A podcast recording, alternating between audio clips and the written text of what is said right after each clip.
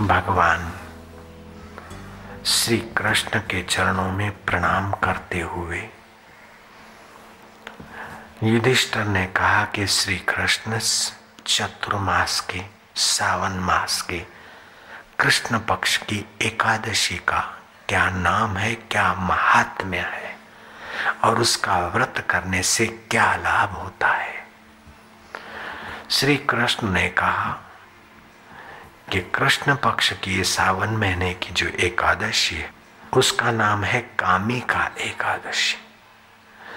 इस कामिका एकादशी का महात्मा भगवान ब्रह्मा जी के चरणों में नारद जी ने प्रार्थना की थी कि सावन मास की कामिका एकादशी का महात्म्य बताइए। देव, ब्रह्मा जी ने कहा, समुची पृथ्वी और समुद्र सहित का दान करने से जो फल होता है, वो कामी का एकादशी का विधिवत व्रत करने से फल होता है। ऐसा नहीं सुबह फलाना खाया, दोपहर को मुरैया और ये खाया और शाम को बटाका और फलाना खाया और शाम को दूध पिया और थोड़ी आइसक्रीम खाई तो एकादशी नहीं किया, तुमने तेरादशी कर दी।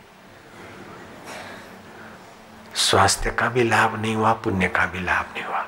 जनार्दन का पूजन किया, भगवान कृष्ण का राम का नाम लिया, भगवान का पूजन किया, शुभ कर्म किया, मौन रखे, रात्रि का थोड़ा जागरण किया तो आपने पृथ्वी समुद्र सहित दान करने का फल पाया।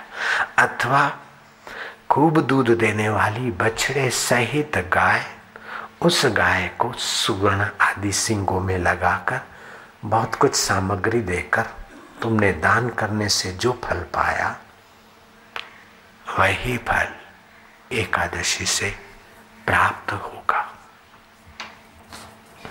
ये बात भगवान श्री कृष्ण ने युधिष्ठर को कही और ब्रह्मा जी ने नारद जी ये कामी का एकादशी के दिन तुलसी के पत्तों से भगवान की पूजा करने वाला, माणिक मोती और हीरों से पूजन करने वालों की अपेक्षा भी ज़्यादा पुण्य को प्राप्त होता है। तुलसी का पौधा जहाँ होता है, वहाँ यमदूत आते समय डर पाते हैं तो वहाँ रहने वाले को यमपुरी कैसे जाना होगा? एकादशी के दिनों में जो दीपक का दान करता है, दीप ज्योति आदि जलाते उनके पितरों को प्रकाश मिलता और वे तृप्त होते हैं। पितर उनके कुल में अच्छी संतान आती है।